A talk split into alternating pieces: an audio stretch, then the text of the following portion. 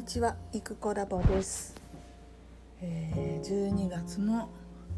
そろそろ本当に年末ですね。えーっと今日は28日火曜日になります。時間の方は9時15分なんですけれども 早起きにだんだん慣れてきましてっていうか起きるんだぞっていう風に自分で気合っていうのかね。もう起きなくちゃいけないもんなんだ。というふうに納得すれすれば、まあ、それなりのこの何て言うんですかペース配分ができるのかなと、えー昨日昨日あの、まあ、全国的にすごく寒い日でうちの温暖な我が家の辺りでも雪が降るだの、えー路面が凍結するだのという、えー心配があったので朝5時に起きたんですね。で結果的には雪はまあうっすらで、えっと、地面は全然もう溶けちゃってっていう風でしたので大丈夫だったんですけど、うん、と昨日ぐらいからあるいはその前の日ぐらいからちょっと私スイッチが入ってましてでもう全てのことにね、まあ、自分の人生に対してって言ったらでっかいですけど長いことこうアイドリングモードというのか頑張らないみたいな むしろやっていた頑張っていたことをやめていくっていうだけの感じだったんですね。でそれがなんかちょっとスイッチが入ってきてだからずっと朗読チャンネルの話をしてますけれどもあの本当に最初の3ヶ月ぐらいはめ物珍しさでというか好奇心が勝ってて、まあ、1本作ると嬉しいしこんなの読んでみたらどうだろうとかそういうことで。で途中で Mac が壊れるっていうハプニングもあってそうすると10年前の2010年の MacBookPro で何ができるんだろうみたいな、まあ、そういう、まあ、ある種の何て言うんですかえー非常事態の中でなんか作業するっていうのも一つのストレスではあるんですけど、まあ、自分の中でこう優先順位を考え直してもうこれだけやろうみたいに絞ったりもできたしで12月に入って新しい MacBookPro が届いてからはサクサク、えー作業ができるんですけどその分できることが増えるとその分迷いというかどういうふうにしていこうかみたいな迷いも生じてきてっていうふうででその辺で迷うようになってから「ん?」と「これは何のためにやってるんだったかな?」みたいな感じで悩むほどの価値があるのかな？みたいな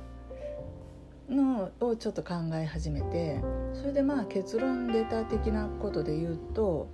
いや悩むのは意味がないけど頑張ることには意味があるって思ったんですね。で頑張るっていうのは数字を上げるために頑張るんじゃなくて私が頑張っているでいろんなアイデアぶっ込んであの展開していくのに後から人がついてきてくれればいいしついてこなかったら来なかっただけだしその1人2人100人200人が変動しようと増えようと減ろうとそのことによってじゃあ自分がこうやろうと思ったことをやめておこうとかそれがおかしいよねっていうふうにこう順序が逆だなと数を増やしていくために何かするんじゃなくて私がどんどんやっていくのその後ろにその結果みたいな数字みたいなのがついてくるっていうのがまあ順序なんだろうなっていうふうに自分の中で決めたんですそういうふうにしていこうと。でそのとであるならばうんと自由であるべきだしこういうものを読んだ方が伸びるだろうっていうことではなくってこういうものを読んだ方が私が楽しいだろうと。いう、えー、と何基準？基準でもうそれを迷わずどんどんやっていく。で人の反応を気にせずやっていく。っていうもうできることはそれしかないなっていうふうにはっきり決めて。でそしたら、えー、とチャンネル登録者数が本当に90を超えてからすごい遅くなってて1人ずつしかあの1日に1人とか0人とかそんな感じなんでえーとこ今年中に100をクリアしたいなっていうのは、まあ、一つのねこうなんていうんですかキリのいい数キリのいい時期ってことで思ってて微妙みたいな。でも実のところ言うとあと3人なんで多分いけるかなって。で92人でずっと止まってたのがちょこっと伸びたんですけどその理由はですねコンテンツをあの、えー、宇宙戦争を昨日仕上げて1時間分ぐらい投入しました。そしたらあれですよあのトム・クルーズ主演であのスピルバーグかなんかでちょっと前にも映画化されましたよね。それ以前にも何回かテレビドラマになったりとかしてるみたいなんですけどとにかく火星人が攻めてきてっていうやつですよであれの本当の原作 H.G. ウェルズが書いた1890何年っていう風でもう全全然世紀になるのか19世紀の末の作品ですけどこれがクリエイティブコモンズで公開されているのを見つけてでよくわからないんですけどライセンスがね非営利っていう風になってるんででも営利目的が主たる目的が営利でなければ OK というふうに説明が書いてあったのでまあ今収益化もしてないし、ね、私の目標はそれではないのでみたいな。わかんないけど、えー、とりあえず読読みました。でタイトルの有名さですよねやっぱり。で一晩で100再生を超えたのは初めてです。というわけでその100一晩で100再生を超えるとやっぱり登録者数もちょこっと伸びるっていう感じですかね。昨日から今日で1人か2人伸びてるんでどうですか？100再生につき1人ぐらいな感じですかね。しかもうんなんだろう。そのリピーターさんっていうのはもうすでに、えー、チャンネル登録してる可能性が高いので新規の中からしか、えーえー、チャンネル登録数は生まれない。で新規って何って言ったら今まで読んでたやつには興味がないみたいなこと。あるいは別のものに興味がある人。でそういう新規どんどんやっぱり通っていこうと思ったらジャンルを まあ揺さぶるっていうかあの j p o p が好きな人もいれば洋楽が好きな人もいるじゃないですか同じ音楽好きって言ってもねそういう感じで読むものをこうジャンルをいろいろにこう散らしていくことで新規って可能性が広がるんじゃないかなっていうふうに昨日その結果を見てちょっと思いました。ね絶対そうだと思う。その何て言うかな結局はこういう試行錯誤をするっていうことでしか、うん、ノウハウっていうのは身についていかないんだなっていうことですよね。えっと昨日どうですかね1年ぶりぐらいの友達とあのちょっと用事があって一瞬会ったんですけど本当に久しぶりなんで「どうしてる?」って言ったらなんか YouTube 始めようと思ってって言うんですよ。でなんかその地元の市町村のうん助成金補助金がなんか通って50万円通ったんですって。それで一眼レフ買ってで動画が撮れるように体制を整えてると。でそのコンテンツも考えてでこれからやるぞみたいなとこだったんですって。で私が3ヶ月4ヶ月先行して始めてるっていうところでマイクはどうとかそんな話をしてたんですけどうん。あの何て言うのかな。彼女的には、まあ、お子さんがまだ中学生高校生ぐらいの子供がいるので子供たちがなんか部活の試合の写真動画かなんかをみんなで共有したくてニコ動に上げたんですって。そしたらもう見知らぬ人たちがすごいたくさん見てくれてっていうことでニコ動がすごいって。ニコ動から YouTube にっていう流れがどうだろうみたいな話をしてました。でそういう流れも確かにあるのかもしれない。いや誘導できるかどうか知らないですけど。ただあのうちの朗読チャンネルの場合は65歳以上っていうすごい一番上のあのクラスですよね。上っていうか65から74っていうもうあれがないですもん。65以上は90でも100でもひとまとめ。っていうシニア層がメインの視聴者なのでニコ動の視聴者とは明らかに絶対世代が違うような気がするんであんまりうちの場合はねニコ動とは親和性が高くないんじゃないかなと思ったりもしましたけどネタによるってゲーム実況とかだったら絶対いいと思うけどネタによるよね。ジャンルによる。っていうような話をしててでもいずれにしてもやってみないことには分かんないしやってみたら分かることだしこう議論していてもしょうがないことだなっていうのも話しながら思いました。結局そのことを喋ったのも今喋ってる毎日喋ってるこのポッドキャストとまんま同じ話をずっとしててポッドキャスト聞いてもらった方がいいのかみたいな。実はこれ本当超絶個人的なポッドキャストなのでうんリアル知り合いの多い Facebook ではものすごく絞り込んだお友達のあのグループにしかシェアしてないんですね。こう友達って言っても友達じゃない人いっぱいつながってるじゃないですか Facebook って。こいつ大嫌いとかこいつにだけは関わりたくないとかそういう人にうっかり配信されると嫌なので一回全部見てでバーッと消してすごい絞ったグループを1個作ったんですね。そこにあの更新通知はあの忘れなければしてるっていう状況なんですけどこれを公開するっていうのもあれですけど、まあ、私のこういい人キャラで推してた時に知り合ったような人たちは「ええー、みたいな「なんだこいつ」って思うだろうなと思うけど、まあ、そう思うなら思ってもらった方が何かと都合がいいのかも的なことですよね。まあ、誰に一番聞かれたくないかって言ったら務だったりするんですけどね面倒くさいしなんか後で言われたくないですよああうっとしい。えー、結局あの身内が一番ねそういうなんかあの抑止力じゃないんですけどなんやかんや言ってくるっていう人ですからね。いまだに朗読のことも一切言ってないので共有したくないですよ経験を。はい。で何の話だっけ？あそうか。えっ、ー、と朗読のチャンネルですね。うん、あの宇宙戦争を投入したんですけどこの宇宙戦争がまあ当然翻訳なんですけど元の文章が古いのか翻訳が古いのかむっちゃくちゃ読みづらくって1行で3回噛むみたいな感じでこう滑舌しにくいような言葉がいっぱい使ってあるっていうのかな。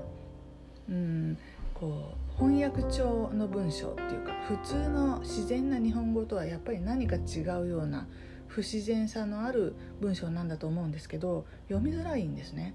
で途中で実は挫折をしていて、えー、多分残り3分の1か4分の1ぐらい残っててであもう読みたくないなってなってるわけです。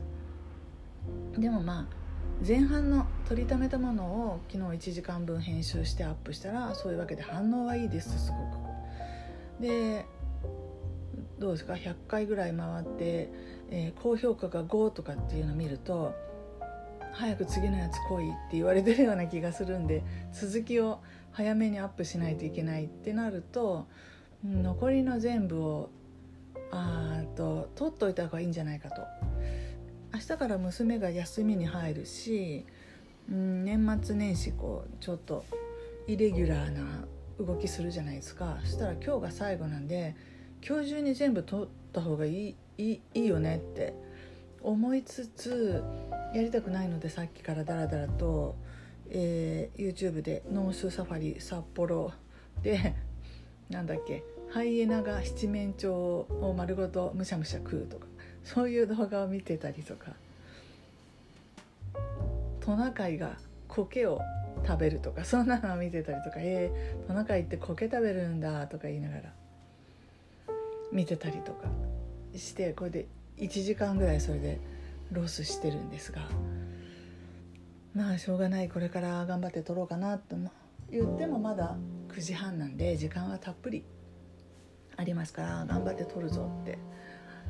ところですね。うん。まあそんなことかな。えっ、ー、とその何て言うのかな。長いこと自分で自分のコンテンツをこう公開するっていうことをやってこなやってきてなくって多分最後にやったのは2007年ぐらいの、うん、とセカンドライフをやっていた時に活動してたことはもう完全に個人的なあの趣味っていうか面白いと思ってやってたので活動自体もそうだしブログとかもあれは面白かったんですけどそれが終わった後のことっていうのは本当にうーん計算づくでやったことしかなくってこれをやればこれくらい伸びてこういう結果が出るだろうだからやるみたいな。ね、あの要はワワクワク感っていうのを忘れてたっていうところですね。それがこう、まあ、朗読を、うんと、きっかけとしてじゃあ自分の新しい小説書いてみようだのエッセイ読んでみようだのっていうふうにちょっとアイデアがバーッと出てくるようになってじゃあもう一回あのもう一回なんていうのかなこう仕切り直してネジを巻いてで自分のコンテンツを広めるためにあの一生懸命頑張るっていうのをやってもいいのかなってちょっと思うようになったんです。もうねその一生懸命頑張るがすごい嫌でこの数年すごい嫌だったんですけどそれでも何て言うのかな義理義理とかその今までやってきたからみたいな流れでこう引き受けてくるいることがどうしてもやめられなくてずっとあの頑張りたくなくて頑張りたくなくてしょうがないっていう状態でしたね。で頑張れば頑張れるほん？頑張れば頑張るほど誰かが得をしてで私にこの何て言うのか満足感がなくてでざっくり言うと利用されてるようにしか感じれないっていうそんなような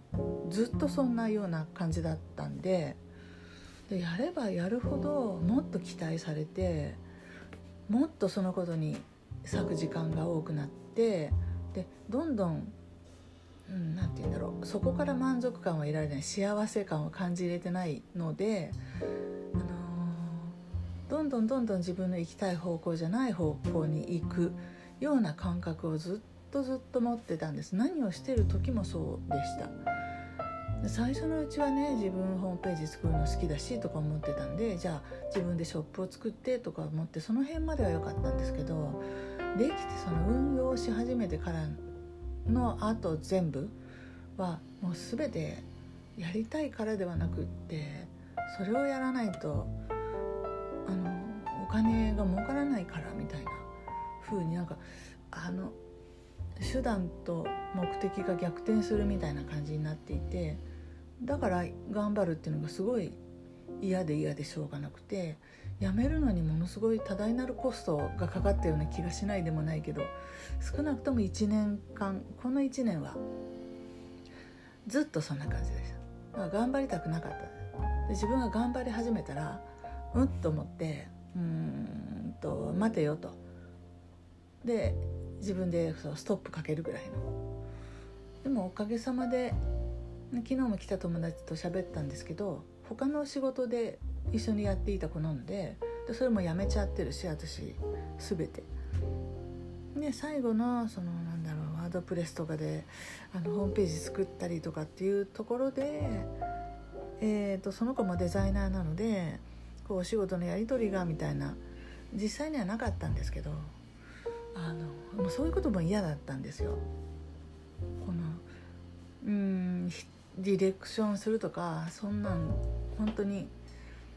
やりたくないことででそういうのもやめたのででやめたよっていう話を昨日できてでそうは言ってもだからねその子はそんなつもりはないと思うんですけどでもなんか「いっこさんいっこさん」ってこう来てくれると、うん、私のところにこうくっついてると仕事が降ってくる可能性があるしねっていうふうにこう受け取れ受け取っちゃっていて。ね、実際そういう気持ちもなくはないはずなのでで今までだったら何かあったらじゃあ回してあげようかなって思ったし実際にただもうそういったことも含めての全部嫌になっちゃってたって、えー、一切話を聞くところからもやめるって、うん、友達の会社に全振りするって決めたんでっていう話をしてたら私は気が楽になりますよね。でこれでも「いっこさんいっこさん」って来てくれるんだったら本当に私のこと好きなんだなみたいに思ったりとか分かんないけど来てほしいっていうわけでは全然ないんですけどでもそんな風に思ってたら昨日彼女の方から実は YouTube をやろうと思ってるんですよねみたいな話になってでそれはそれで今私がやりたいことと全くあの同じようなジャンルだったんで楽しく会話ができたし、うん、なんかいい風に回っていっているなっていうか自然な流れでいろんな周囲のものが展開しているなっていうふうに感じました。うんありますよね。やってもやっても全然うまくいかないことってやっぱりあるじゃないですか、えー、やればやるほど首が締まるとか引き受ければ引き受けるほど恨まれるとかなんか一生懸命やってあげてるのにあの裏なんていうんですか恨まれるっていうかあと裏で陰口叩かれてるとか結構なんでそんな風になるんだろうみたいな不本意なことが結構多かったのかなというか、まあ、それが普通だろうぐらいな感じで生きてきたんですけどいやでも本来はそんなんはやっぱりおかしくってうん自分が本当にやってることに自信があって正しいと思ってて楽しくて誰が何と言われようと関係なく楽しめてっていう状況にある時ってもうそんな人って現れようがないじゃないですか。でこちらはその人たちに助けてもらわなきゃいけないことが一切ないっていう状況になればもはやまあ裏で何を言うかは自由ですよ。でも私の前で言われないしだって付き合わないからで聞こえても来ないですよね。そういう人がいるところと関わらないから。なんでうんとまあ多分このスタンスというかこういう路線でいる限りもう人間関係もごっそり変わるだろうなっていうお付き合い関係っていうのかな。交流するうん人たちがごっそり入れ替わるような気がするなと思いました。うん、それでも、うん、変な人たちがっていうかこう利用されるのが嫌だから頑張らないってまあ人一理ある私は自分のことは理解はできるけど自分自分のことこれ自分がやりたいとかいや自分がやって楽しいことだったら何を遠慮することがあるものかと思い切り頑張ったらいいというふうに思ってあのそのしばらく封印していた頑張るっていうことをもう一度、うん、やり始めてもいいかなって思っているそんな、えー、2021年の年末でございます。はいというわけでじゃあ本日は以上にします。お聴きいただきありがとうございます。